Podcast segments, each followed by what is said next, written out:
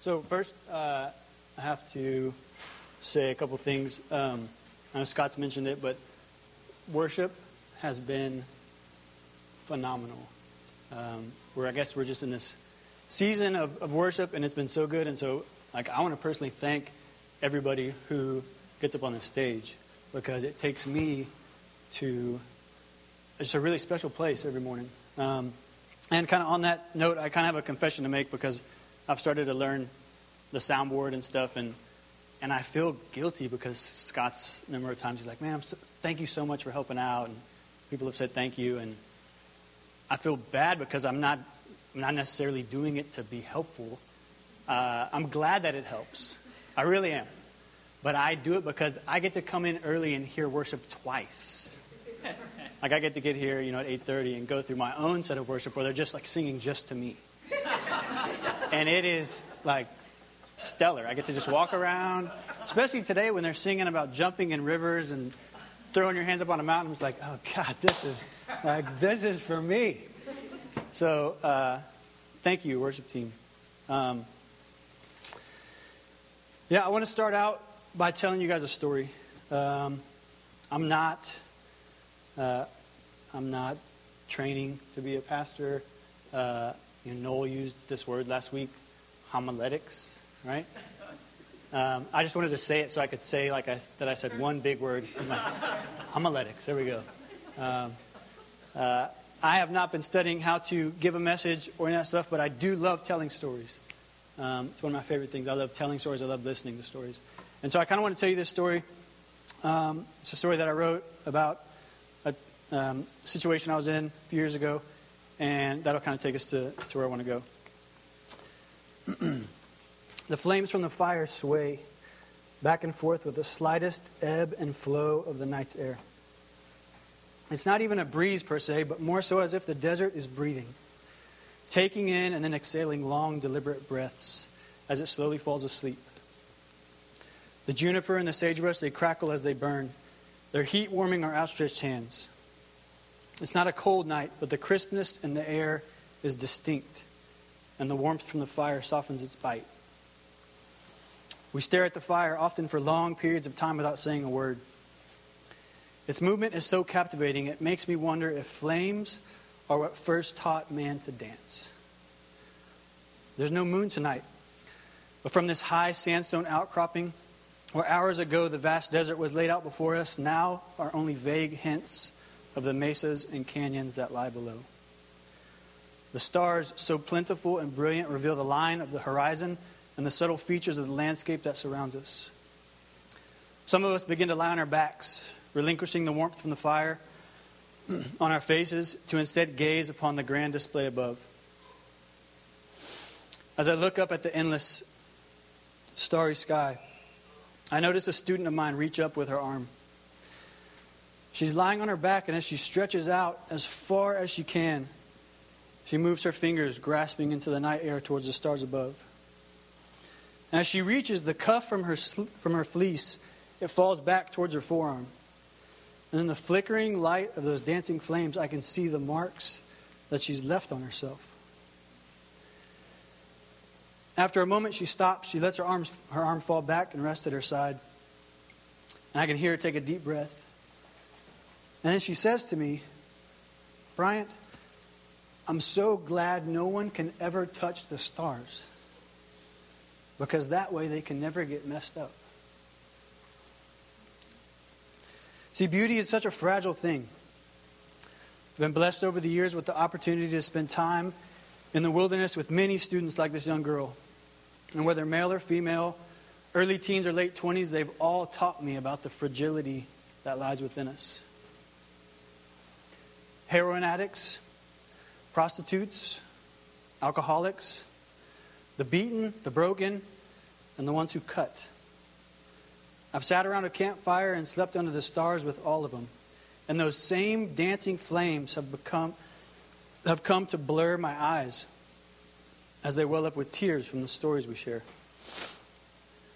I've spent many nights laying awake in my sleeping bag trying to process the things that I've heard the raped, the bullied, the abandoned, the molested, And as the stories unfold and the brokenness begins to reveal itself, the behaviors begin to make more sense. Anything to numb the pain, anything to fill the void, anything to make them forget. I have no answer tonight. I have no wise response to this depth of insight from a 15 year old girl. I'm an ill equipped instructor, and it's quite a humbling feeling. Nothing I can say will make things right, but out of that humility and inadequacy, I've come to a realization. People who are broken often don't need answers. People who are broken don't need my advice. They need someone to feel the pain with them. They need someone to sit around a fire and listen. There's a time for saying and doing, but there is such deep value in simply being for someone. The chill in the air has become more pronounced now. And as I sit up, I notice our fire of flames is now but a pile of coals. They still warm my hands when I bring them close, but looking at the coals is not nearly as entrancing as the movement of the flames. I stand and look around at the huge expanse of darkness and silence. The peace out here is something I shall never grow tired of. You're just as beautiful as those stars, I say. And nothing anyone can do or say can change that. Because just like those stars, they can never touch our beauty. Beauty, as fragile as it is, cannot be taken away or lost. Often we simply need to be reminded that it's still there. And so today I want to talk about brokenness. Um, you know, for whatever reason, it's, it's something that I have become engulfed with. Uh, and not, not just with myself. I've, I've definitely had to deal with my own brokenness, but I've found myself just in these broken places. And uh, the risk of sounding heartless, I love it. They're special places to be. Um, I consider it a privilege to, to work with these students that I had um, in this wilderness program. For almost two years now, I've worked as a teacher in San Marcos. Um, I work at a, a residential treatment facility. And so the high school that I work at is kind of paired up with this treatment center. We've got students from all walks of life, all backgrounds, every different race, every different socioeconomic status. Um, and they're tough. And they're hardened because they've had really terrible things happen to them. They've just been broken.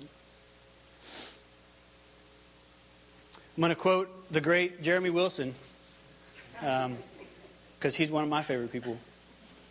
Um, we got to do spiritual direction over at the Wilson's house, and you know, one night we were just in great conversation, and Jeremy said this, and I don't even know if he remembers saying it. It was just kind of off the cuff, um, but I went home and I wrote it down immediately because it stuck with me. Um, he said, "When we're in the struggle, when we are in it." we get to feel in tune with the rest of the world. And I, there's just something so profound about that because when we are in it, everybody else is in it too. And that's the thing that's tough about, about brokenness, about struggle, is when you're in it, you feel like you're alone. You feel like there's nobody else who understands, like there's nobody else who could possibly fathom what you're going through. and so I've worked with these kids. Um, you know, school is uh, crazy to say the least. Uh, the day to day stuff that goes on there is, I can do nothing but just laugh about it. I've gotten chairs thrown at me. Um, I, I keep tabs on like my weekly averages for how many times I get cussed out, and I'm doing really good. like, my averages are really high. Um, wait, maybe that's the opposite way. They're low. Um, no, but it's, it's crazy because these kids are, um, you know, they're trying to go to school while they're in rehab for, you know, for drug addiction, for um, aggression, for all this stuff. And so you put them in this classroom, and it's just like this explosive box of brokenness. Uh, and it's really crazy. And I, every day I go in there, and I feel totally inadequate. I stand in front of these kids, and it was awesome because I've gotten to where, you know, I'm more comfortable with them. So I was nervous about getting up in front of you guys today. And Nate said, Well, just imagine we're all like drug addicted, you know, gangbangers or something. and it actually gave me some comfort. I was like, Thank God. Yeah. So feel free to holler out cuss words at me. I, I will feel like I am teaching. Like, that'd be great. Um, but so, so, you know, dealing with this, with this deep seated brokenness and uh, just in these places, and I just have been asking myself, what do I, what do, I do with this? Um, you know, there's just moments that are so intense. Like this moment, you know, I had in the desert with this girl is just so intense. Um, and so I've wondered, like, what, you know, what do I have to offer? And then taking that kind of, what do we, what do we have to offer? Brokenness. What do we have to offer this world? Because I promise you, they're not just the students in my classroom. There's a world of people out there who are broken, who have been broken, and who, who see no chance of healing. Okay? Um,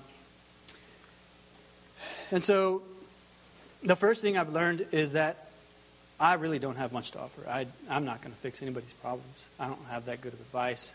Um, I can barely manage to keep myself in order most times. Um, but so I want to go to I want to go to Luke, um, and it's a story that we all know. It's a story of the the lost son or the prodigal son. Um, and I want to read a little bit. read a little bit in Luke. So starting in uh, verse twenty, it should be up on the on the board. So the son has left. Right, he took his inheritance. He took off. He cashed it in. Um, he went out, lived it up, and then realized he had nothing left. Right, he was broken. Um, he had squandered his inheritance. And as he's working with the pigs for next to nothing and he's hungry, he realizes, my, my dad's servants get paid better than this. They live better than this. And I know I don't deserve to be his son anymore, but I could at least be his servant. And so that's kind of where, where this picks up. Um, and so the father standing there and it says, uh, he sees his son way off. His heart is pounding. And he runs out and he embraces him. And he kisses him. And the son started to, started to speak and he said, Father, I've sinned against God, I've sinned against you, and I don't deserve to be called your son. But the, the father wasn't listening to that. Okay, he really, he, like I love how it says in the message, the father wasn't listening, period. So like as soon as he sees his son, he, he doesn't really care anymore. He just sees his son and just wants to embrace him. And so he throws him a party, right? Throws him this huge party, puts the robe on him, fresh sandals, gives him the ring, all that stuff, cooks. And then later on in the story, we see the, the other brother, the older brother. And that's where I want to pick up again. Says the older brother stalked off in an angry sulk and refused to join in the party. His father came out and tried to talk to him, but he wouldn't listen. And see, now the dichotomy's kind of changed. Like now the son doesn't want to listen to the father. And we'll talk about that. The son said, Look how many years I've stayed here serving you, never giving you one moment of grief. But have you ever thrown a party for me and my friends? Then this son of yours who has thrown away your money on whores shows up, and you go all out with a feast. So this older brother is super pissed. I don't know if I can say pissed. Uh, I said it. It's on the podcast, so there we go. Uh,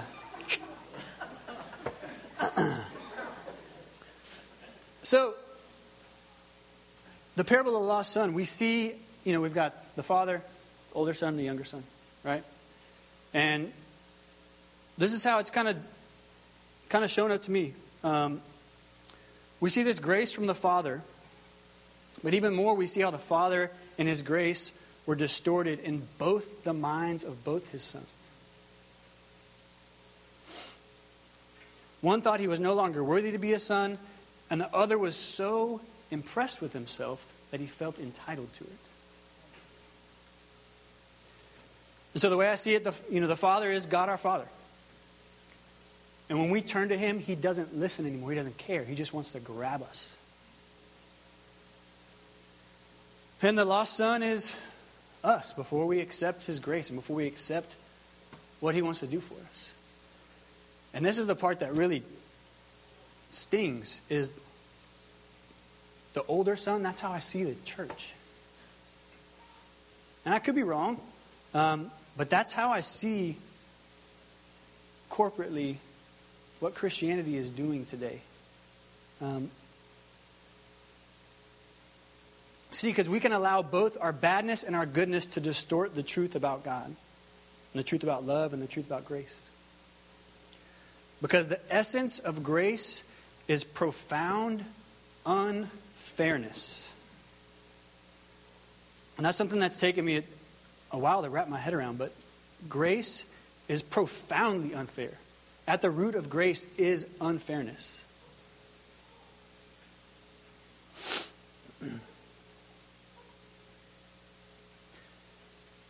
And so, as I think about this and I read this, and then I see what I see at school, and I see what I've seen with broken people in the wilderness, I've come to see that man, grace is where it's at. Grace is all I've got to give.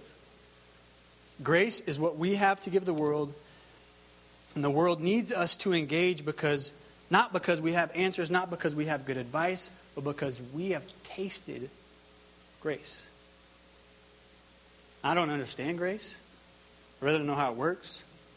Um, other than the fact that I've tasted it and didn't deserve to taste it when I did. Um, and so, only someone who's tasted grace that is so undeserving could ever be willing to turn around and give it away to others who feel that they don't deserve it either.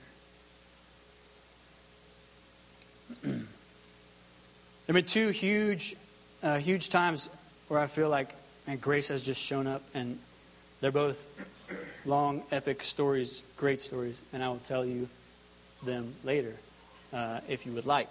But um, one of them involves being just broken and done and giving up on life and literally sitting at the base of a tree and telling God, if you're real, show up because I quit. And God showed up.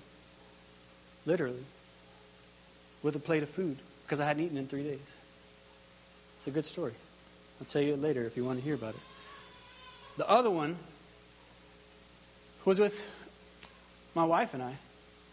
Brokenness. Man, so broken. Broken beyond repair as far as I was concerned. We've been separated. I left. I couldn't deal with what was going on. I was too hurt. Um, and I was ready to end it. And standing here today, I could not imagine not having her in my life right now. The stuff that we've gotten to do together, the stuff that we're going to do together, um, you know, the little baby that's on the way. Um, but I was ready to end it. And I told Scott, I remember sitting in his truck. Um, it's one of the few times I've seen Scott cry, like really hard. And I felt bad for making him cry. Because I knew it was my fault that he was crying. But I told him, I was like, Scott, I'm done. I quit. Like, I cannot do this anymore. I'm broken beyond repair. I'm telling her, I'm done. And Grace showed up. I literally went to Land Park to divorce my wife and sat on a bench next to her and told, she sat down next to me and I was about to tell her, I want a divorce and grace showed up inside me, and I don't know where it was from or what happened, but I could not say it. And I knew something had changed. And I knew that even though the fair thing to do was to take care of myself and leave, grace doesn't care about fairness.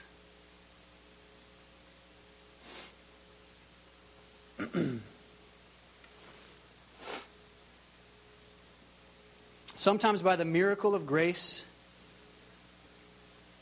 reconciliation actually happens, and the kingdom does come. We talked about reconciliation earlier with Scott. Um, it only happens by grace, and it's a miracle every single time. And the kingdom does come. You know, we pray, Thy kingdom come, Thy will be done on earth as it is in heaven. And that's what it, when heaven comes here, that is grace. That is the slightest bit of heaven that we get to taste. Because it just gives us just a taste enough that we can take the next step so that we can give it away to somebody else. And so I've realized okay, I have grace. Grace is what I'm supposed to be given. Grace is what I have to give this world. But how do I, how do I give it? How do I engage? And so I want to tell you a story about my dad. Um, two quick things about my dad. I love my dad a ton. One reason is because he taught me how to laugh. That dude laughs more than anybody else I know. He jokes more than anybody else I know. And I love it. Second thing about my dad that I love is that he stepped up for me when I was an outcast. After I was born, my biological father tapped out. He was done. He didn't want me. He didn't want to do it with my mom. He was over it. So he left. And my dad stepped up for me. And it's made it, he totally changed the course of my life. That in itself is grace. That's grace stepping into my life before I even knew what was going on around me. But the story I want to tell you about my dad is the fact that my dad and I see the world totally differently. Uh, and it's great because we get to talk about it. Um, but we see the world just different perspectives. Um, and so one time we were talking about the state of the world and whatever, and politics is always a great one to talk about him with. And uh, anyway, we're talking, and he makes the comment, you know, I think a big reason that things are the way they are is because people haven't been told enough about hell. Because when I was growing up, people were told this is right, this is wrong, and if you do wrong, you go to hell. And what's happening is too many people are being told, well, that's okay, or you know, anything goes, it's okay, God still loves you, God loves you, this and that. And so he felt like people needed to know more about hell.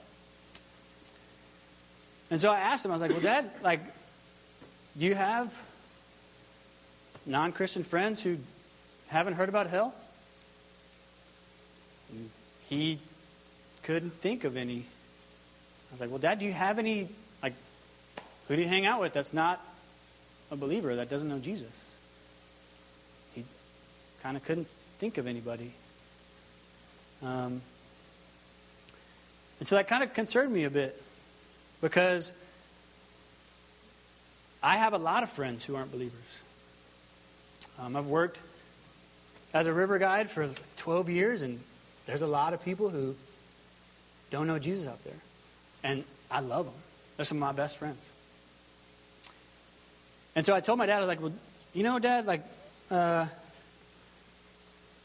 I know maybe things were different when you were younger, but none of my friends care about going to hell.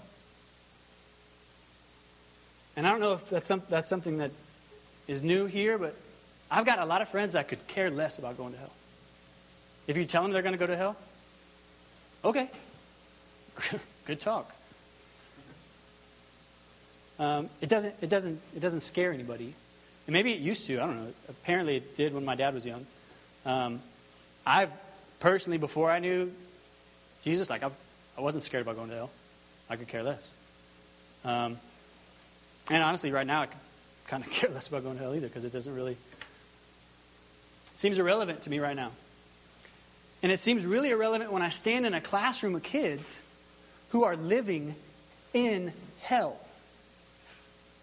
See, I've got a student whose dad used to make him and his brother fight every night to see who gets to eat. He doesn't care if he's going to hell. He's lived hell. He's living hell right now. Got a student who tried to kill herself. She tried to hang herself. And when she was in the hospital on the breathing machine, they called her dad to tell him what was going on, and he said, I got a lot going on right now. I can probably get there in a couple days.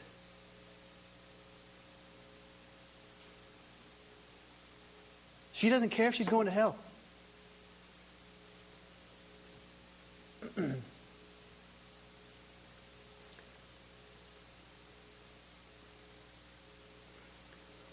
a guy named Clarence Jordan who helped found the Habitat for Humanity. Um, he's an author guy from Georgia. Shout out to Mr. Chuck, Georgia. Um, he's got this quote that's been just with me for a number of years now. And he says, You know, I'm seeing that the gospel of Jesus has had its greatest greatest growth when men have been dedicated enough to him and his principles to quietly live them in a dying and distressed humanity. And if you're unsure, I, I can promise you, you can come to school with me on Monday. There's a humanity that is dying and distressed.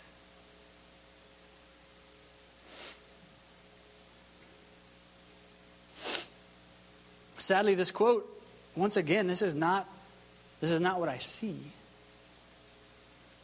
when I look at my church. And I say my church because not you guys, but my church, my Christianity, because as a follower of Jesus, as much as I disdain it, I have to claim Christianity as a whole.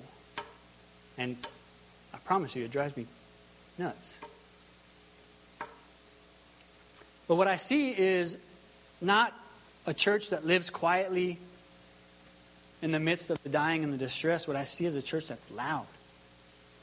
I see that older brother who's entitled, who's saying, What the heck? I've been here. I go to church every Sunday. I dress nice. What's the deal?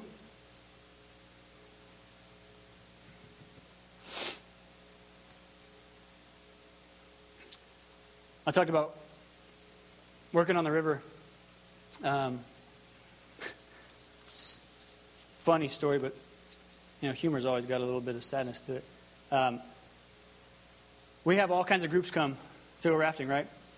And I've been doing it for a number of years, so I'm a trip leader now, so I'm kind of in charge, and I got to organize all these people, and I'm I say who's going to go with who and whatnot, and we get all kinds of groups, and we get tons of church groups. And sadly enough, um, on a fairly consistent basis, river guides will rock, paper, scissors to see who doesn't have to take the church group. I mean, it's funny and it's sad. But nobody wants to take them. Not because they're the quiet folks who are going to live out the principles of Jesus but because they're loud. Because they're usually high maintenance.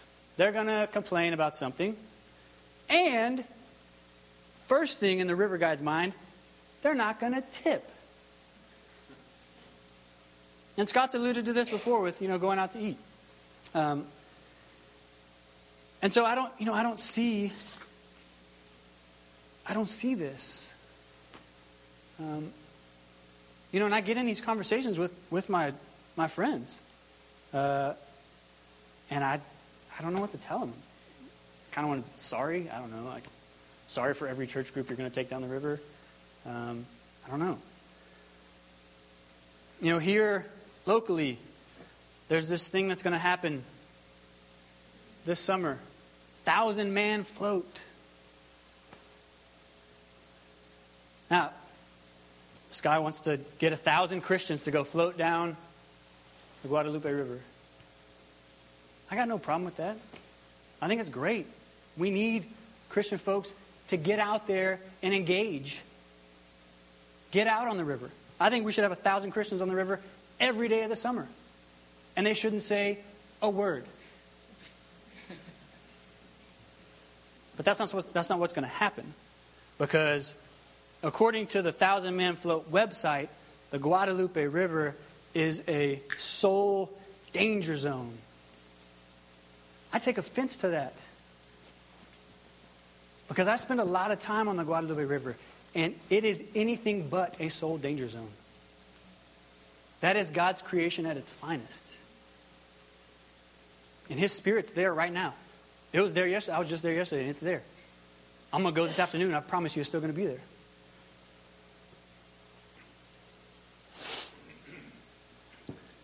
They want to make a reality TV show out of this thousand man float. And if there's anything I've learned about reality TV shows, it's that they're not based in reality. They're not. They're anything but real. It's contrived, it's for ratings, and it's drama. But that's what we want to participate in, I guess. You see, Kingdom Come to me is not a reality TV show. Um, it's not a political rally where we hoot and we holler and we feel good about ourselves because we're with like minded people. That's not the kingdom come. Kingdom come is not a flash flood.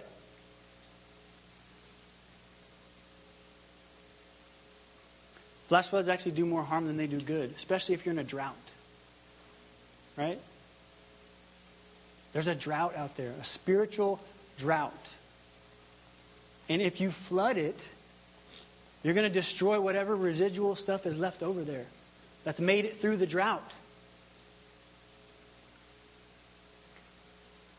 Kingdom I see is like a slow, soaking rain. It happens over time, and it's gentle, and sometimes you might not even notice that it's there. And like the water, we are supposed to find the lowest point. Water always goes to the lowest point. Every time.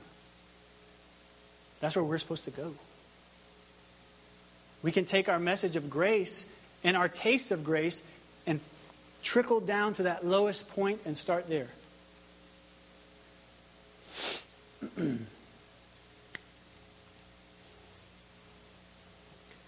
I hesitate this next point. I have like two big asterisk marks next to my next thing because I was like going back and forth whether I should go there. I'm going to go there.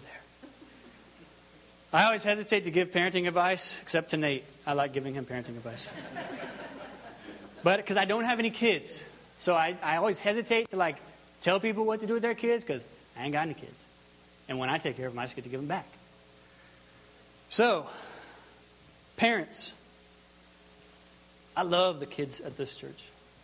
They're some great kids, and I love all the little interactions I get to have with them. They're awesome. But my, my kids at school, see, my kids need your kids. And I understand as a parent, you just want to hold on to those kids and you want to keep them safe. You don't want anything bad to happen to them. You don't want them exposed to the stuff out there but my kids at school, my kids need your kids. Because your kids might be the only chance they have to hear about things like grace. See, because the kids I see in here are so awesome because the parents I see here are so awesome. You guys, just through the way you live your life, whether you say it or not to them, you are instilling this message and these themes in your children. I love hanging out with Isa. Because Isa was like the first, she was like the first kid that one of my friends had. And I've got this like special connection with Isa because I remember vividly when she was born. Uh, and I remember going to the hospital and it was at the time when I was separated from Laura. And I remember just feeling so broken and so low. And at the same time, I was so happy. And to have these two extremes of just, God, you are so good. This is so amazing. And God, where are you? Because I'm lost. To have those two things collide in the same day, I'll never forget it. And that's that is reality. That's life. God is good. Where are you, God? There's too much beauty. There's too much pain. Like, that's, that's the world we live in, right?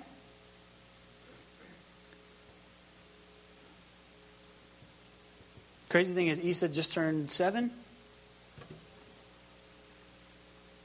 When I hang out with Isa, she's, she just knows these truths that my 17 year olds never even considered, never even heard of. Where would they hear that? They're not getting it at home. They're not getting it on the street. Because guess what? The people who know it aren't on the street.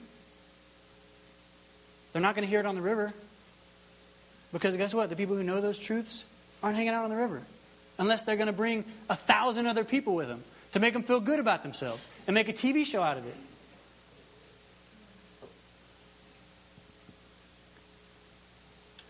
To fully understand grace and to believe in grace means that we believe there's enough time and enough love, enough patience, and enough forgiveness to walk with each other while we struggle.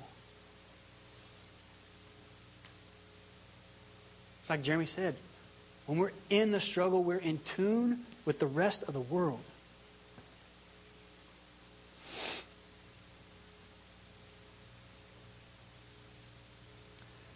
Last thing I'm going to leave you with. the biggest compliment I've ever received from one of my students. They weren't saying it to me, they were saying it to another student who was new. We have like a rolling enrollment at school. So there's always kids coming in, kids leaving. The dynamics are constantly changing. Um, but I overheard a kid, they were walking towards my classroom. And I had stepped out to use the restroom and I was coming back this way and they couldn't see me and I was coming around the corner. And they said, Oh, yeah, next class we have Mr. Baker. He's for real. He's for real. And I stopped and I was like, just told this new kid that I'm for real. he doesn't know I'm faking it till I make it. I don't know what I'm doing here. No, but he said he's for real. See, the world they're hungry for something that's real. And sadly, all they get is reality TV. And that's what suffices because they're hungry for realness. And if that's the only realness they can get, that's what they're going to take. That's what they're going to hold on to. But we get to serve a God who is for real. And we've tasted grace that is so real.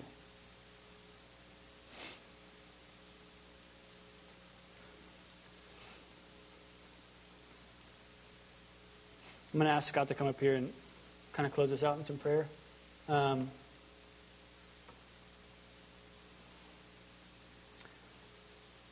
sometimes we speak truth to remind each other. I'm a firm believer that um, people need to be reminded more often than they need to be taught things right?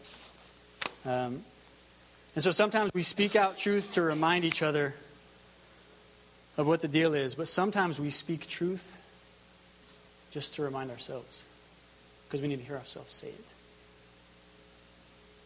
And I, to be totally honest, a lot of today was just, I needed to hear myself say this stuff. Because the reality of engaging with a broken world is that it is exhausting. It's totally worth it. And it's so good, but it is so exhausting. And that's where we come in as a family. That's where we need to rally. Not on the river and tell people about it, but rally around each other. Because if we're really going out into a broken world and engaging with it, we're going to get tired. We're going to get tired real quick. So, Scott, can come up and lead us. I'd appreciate it.